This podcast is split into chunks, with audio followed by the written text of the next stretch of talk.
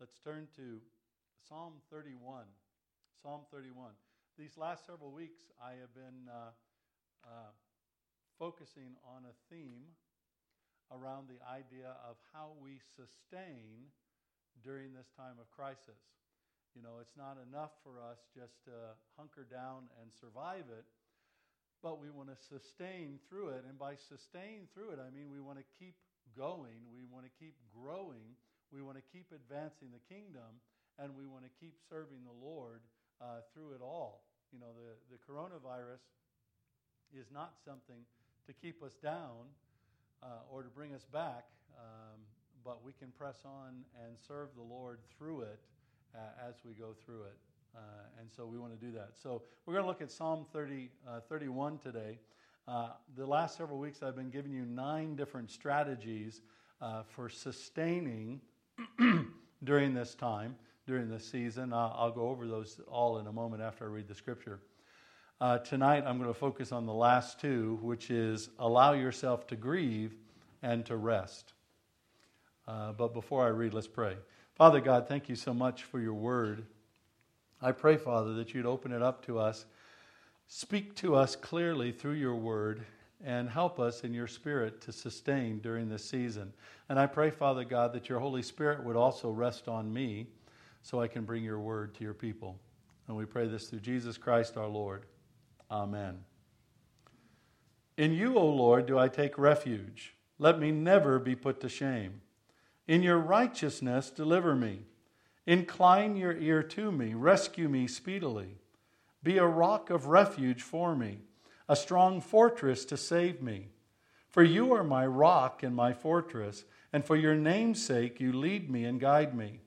You take me out of the net they have hidden for me, for you are my refuge. Into your hand I commit my spirit. You have redeemed me, O Lord, faithful God. I hate those who pay regard to worthless idols, but I trust in the Lord. I will rejoice and be glad in your steadfast love because you have seen my affliction. You have known the distress of my soul, and you have not delivered me into the hand of the enemy. You have set my feet in a broad place. Be gracious to me, O Lord, for I am in distress. My eye is wasted from grief, my soul and my body also. For my life is spent with sorrow, and my years with sighing. My strength fails because of my iniquity, and my bones waste away. Because of all my adversaries, I have become a reproach, especially to my neighbors, and an object of dread to my acquaintances who see me in the street. And my acquaintances, those who see me in the street, flee from me. I have been forgotten like one who is dead. I have become like a broken vessel. For I hear the whispering of many, terror on every side, as they scheme together against me, as they plot to take my life. But I trust in you, O Lord. I say, You are my God. My times are in your hand. Rescue me from the hand of my enemies and from my persecutors. Make your face shine on your servant. Save me in your steadfast love. O Lord, let me not be put to shame, for I call upon you. Let the wicked be put to shame. Let them go silently to Sheol. Let the lying lips be mute, which speak insolently against the righteous in pride and contempt. Oh, how abundant is your goodness, which you have stored up for those who fear you, and worked for those who take refuge in you in the sight of the children of mankind. In the cover of your presence, you hide them from the plots of men. You store them in your shelter from the strife of tongues. Blessed be the Lord, for he has wondrously shown his steadfast love to me. When I was in a besieged city, I had said in my alarm, I am cut off from your sight. But you heard my voice uh, of my, you heard the voice of my pleas for mercy when I cried to you for help. Love the Lord, all you his saints. The Lord preserves the faithful, but abundantly repays the one who acts in pride. Be strong and let your heart take courage, all you who wait for the Lord. May God bless to us this reading from His holy word. Well, as I said, these last uh, number of weeks, we've talked about nine different strategies to help us sustain, that is, to keep going and grow during this time of lockdown and this pandemic crisis. We talked about how we need to worship daily. We need to pray continually. We need to take responsibility for ourselves and the controllable aspects of our lives. We need to practice social distancing, but not social seclusion. We need to serve others in whatever way we can. We need to seek God centered meaning and understanding for what we are going through. We need to resist anxiety actively and forcefully. And then the last two tonight, we need to allow ourselves to grieve and also to rest. Allow ourselves to grieve and also to rest. And when David wrote this psalm, he was clearly going through an incredibly difficult time.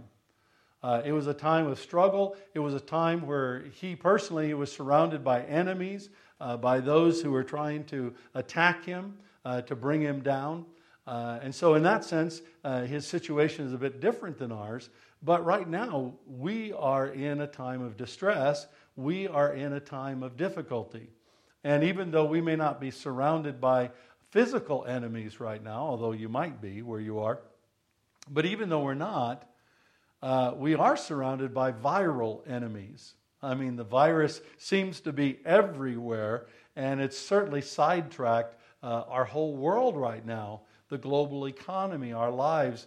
Uh, everything has been upended, and uh, things are changing rather drastically.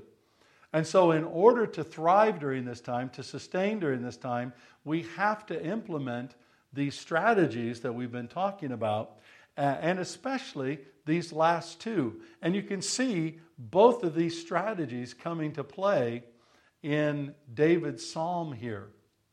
Now, David begins the psalm and he says, You know, I am going to take refuge in the Lord. And this is a key thing for us. In a sense, all of these uh, strategies are about taking refuge in the Lord, where we start to look to God for our protection and our provision, where we commit our ways to God, and we know that God is with us. That's all about taking refuge in the Lord, making sure that our focus is on the Lord, making sure that we're looking to the Lord for the needs of our lives, making sure that uh, the Lord takes uh, the center place in our lives. It's so tempting for us to focus on all the junk that's happening around us and all the difficulties that are happening in the world. And we get all these daily reports about the number of people who have died and the number of people who are infected. And thankfully, in many places in the world, that number is going down right now, including here in the UK, as far as we know. But we can't be complacent because the enemy is still there. The virus has not been eradicated, it's just been tamed somewhat. And it's not even really been tamed, uh, the spread of it has been slowed somewhat. Uh, and the tragedy of it has been slowed somewhat. But the enemy is still there, and so we need to take refuge in the Lord. That's absolutely clear. And then David does a couple of other things here, and that's verses 1 to 8 in this psalm, by the way. Then in verses 9 to 13, what, what David is doing here, in a sense, he's grieving. He's grieving. Look at what he says here. Be gracious to me, O Lord, for I am in distress. My eye is wasted from grief, my soul and my body also. David is grieving so much. His eye is tired, his soul, his, his, his, you know, his very being and his body has been affected by the kind of grief that David is going through. Now, you might think, uh, you know, if you've not lost a loved one to this, to this virus, to this sickness, you might think, well, I'm not grieving. But frankly, we're all grieving, whether we realize it or not. We're grieving the loss of our contacts with our friends. I mean, I, one of the things I'm grieving about is not being able to give my brothers and sisters in Christ a big hug uh, and uh, not to get a big hug from them. Um, that, that kind of contact, uh, getting to meet together with other brothers and sisters in Christ. Uh, I'm grieving that. I'm grieving the loss of that. I'm grieving the loss of our Sunday fellowship lunches. I'm grieving the loss of the worship team being here, and we're all leading worship together. Uh, there's so many things that we're grieving in this time, and we don't even realize fully that we are grieving, but it is essential for us to allow ourselves to grieve. We need to recognize that we are grieving. Now, the first stage of grief is denial. And uh, this is according to Elisabeth Kubler Ross, who developed the seven stages of grief uh, observation. And the first stage is denial. And frankly, there's a lot of people that are denying. There's still a lot of people who think the world is going to go back to the way it was. There are a lot of people who think that one day we'll wake up and this will all be gone, this will all be over, and we'll all have the same jobs that we had before. Uh, we'll all have the same standards we had before. Uh, we'll, we'll all do holidays like we did before. We'll all go see family like we did before, uh, and all of those things. But life as we know it has changed dramatically, and any degree of normalcy may not be restored for a decade. I know that might be shocking to some, but if you think about the time of the Great Depression, for example, uh, which was another time of global upheaval, the whole Depression season lasted about a decade. And then it ended in a global war. And I'm praying that this doesn't end in a global war. The point is that we need to allow ourselves to grieve. We need to go beyond the denial, uh, denial, anger, bargaining, depression, acceptance. We need to go through those stages and get to the place where we accept things that the way they are, but we accept them with our faith firmly focused in Jesus Christ, our family faith fir- firmly focused in the Lord. We need to acknowledge our distress and our sadness. We need to recognize the effect that it's having on us physically. One of the things that's happening to me physically is that uh, I've been struggling to get my sleep patterns regulated. Do you know what? That's a sign of grief. Uh, I've been struggling to focus a lot of times. Do You know what? That's another indicator of grief. We need to recognize these kinds of things uh, and uh, uh, recognize what's going on in us and give ourselves some grace and give ourselves some space to recover from that. Uh, and we also need to affirm what we've lost and the reality of the situation that we're in right now. Uh, and it's great. The reality is great. What we've lost for many of us is very significant. And so we need to allow ourselves to grieve. Because if we don't, if we continue to deny our grief, uh, or we can get stuck in any one of those places.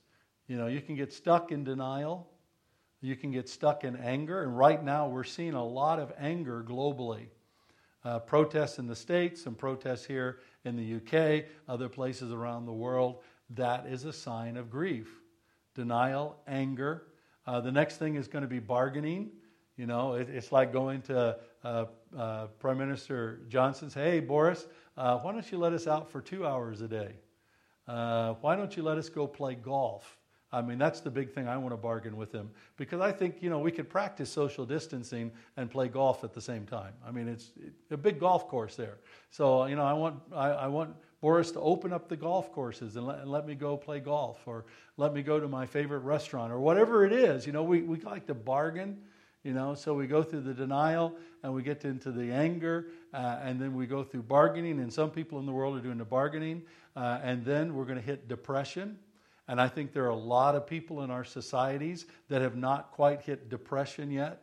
And we need to understand that that's a normal part of grieving, being sad, sorrowful for what we've lost. And then we come to a place of acceptance. But by acceptance here, we're not saying just to say, oh, well, that's the way it is, and passively accept it. Remember, we're talking about sustaining. So acceptance for us means that we acknowledge the reality of our situation so that we can get on with living and we can embrace life fully in this new reality and discover what God wants us to do and the adventures that God has for us, which I'm sure He does. So, so we need to allow ourselves to grieve as David did. And we also need to rest. Now, for many of you, you're stuck at home. You might be saying right now, well, Rod, all I'm doing is resting. I'm not going out. I'm not going to work. You know, it seems like continual rest. I do some stuff on my computer and things like that. But if you're like me, frankly, I've been busier since the lockdown than I was before the lockdown. It's only been in the last couple of days that I've started to recognize fully what's going on. And I found myself working a lot more, picking up the computer to do stuff a lot more, uh, just engaging in things more and more and more in the lives of people more and more and more, so that I'm re- actually resting less and less and less. But resting here is not about sleeping, although that's a good thing to do. Uh, it's not about just putting down the computer or the phone, although those are good things to do. But resting here for David involves a number of things. First of all, he talks about how we need to trust trust that God has you. Trust that God has got your life. Trust in the Lord is a vital part of resting. We trust in God's provision. We trust that God is for us, that God is going to take care of us. Resting also involves, according to David, remembering God's goodness. We need to remember that the coronavirus has not changed God in any way, shape, or form. God is still sovereign. God is still loving. God is still gracious and merciful. And God is still good. And so we need to remember God's goodness. And then resting also involves blessing the Lord for his faithfulness. We need to honor God, praise God, because He is faithful. And that's part of our rest because when we remember that God is faithful, we don't try to do it all ourselves. We remember that God is going to be faithful to care for us. And the last thing for David, resting also involved encouraging others to love the Lord and wait for Him. One of the great things that we can do to rest, actually, is to remind others to love God, to love the Lord, to love Jesus for all he's done in our lives, and to wait for him. This, this is not a passive waiting, this is an active waiting on the Lord because the Lord is going to act in our world. He is acting in our world, just like the song we sang earlier tells us. Even when I don't see it, God is working. Even when I don't feel it, God is working. He never stops. He never stops working. And that is true right now. And so we really need to love the Lord as never before and understand that that's a vital part of our rest. So as we allow ourselves to grieve and as we choose rest and combine that with those other seven strategies I mentioned, that will help us to sustain. And the important thing, the important thing to remember here is that we don't do this on our own.